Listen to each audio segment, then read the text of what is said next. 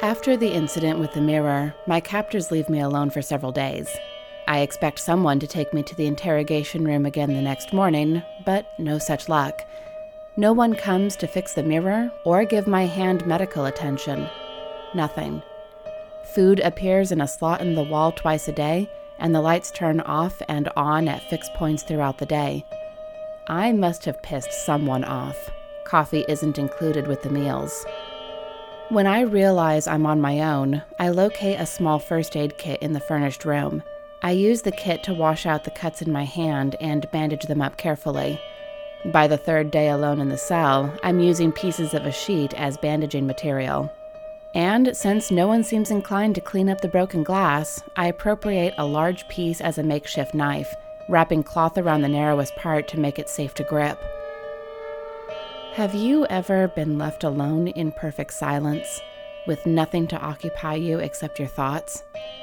The hum of the fluorescent bulbs fills my waking hours as the light torments my eyes. I pace, work out a little, try to keep my blood moving. The room isn't big enough for my usual morning run, and while pacing helps, I find my muscles twitching frequently, aching for the stretch and the burn. I've been in worse situations, but this is still unpleasant. Mostly, I think. The G man in the interrogation room had a lot of questions about Big Sky. I wonder if he plans to question his way through our entire catalog of work. I shiver a little unconsciously, remembering some of the things we encountered, and shift my mind hastily away from that train of thought. None of my clothes made it to this fancy prison cell, but they, whoever they are, were kind enough to provide several jumpsuits in a drab gray they fit surprisingly well, which makes me wonder how long they've been planning to capture me. Finally, after the fourth darkness light cycle, I hear the locks on the door open. The security guards who fetch me are different this time, but they wear the same uniform, or lack thereof.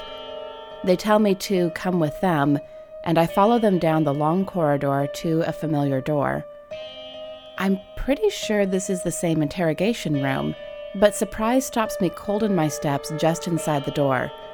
The smell of freshly brewed Colombian coffee fills my senses, making my mouth water as my head pounds with a caffeine deprivation headache.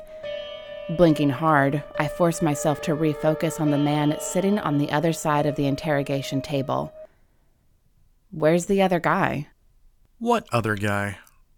Good morning, Redacted. Why don't you have a seat? You have now received clearance for Mission 2 of the Redacted Reports. I'm Dan, RSL's new handler. Tom has moved on to a new assignment, but the stories of RSL will continue uninterrupted. Because outside the boundaries of reality lurk entities with names unpronounceable by the human tongue, creatures of hunger and rage that would like nothing more than to devour our insignificant universe. And RSL will fight to stop them. This message will self destruct in five, four, three, two,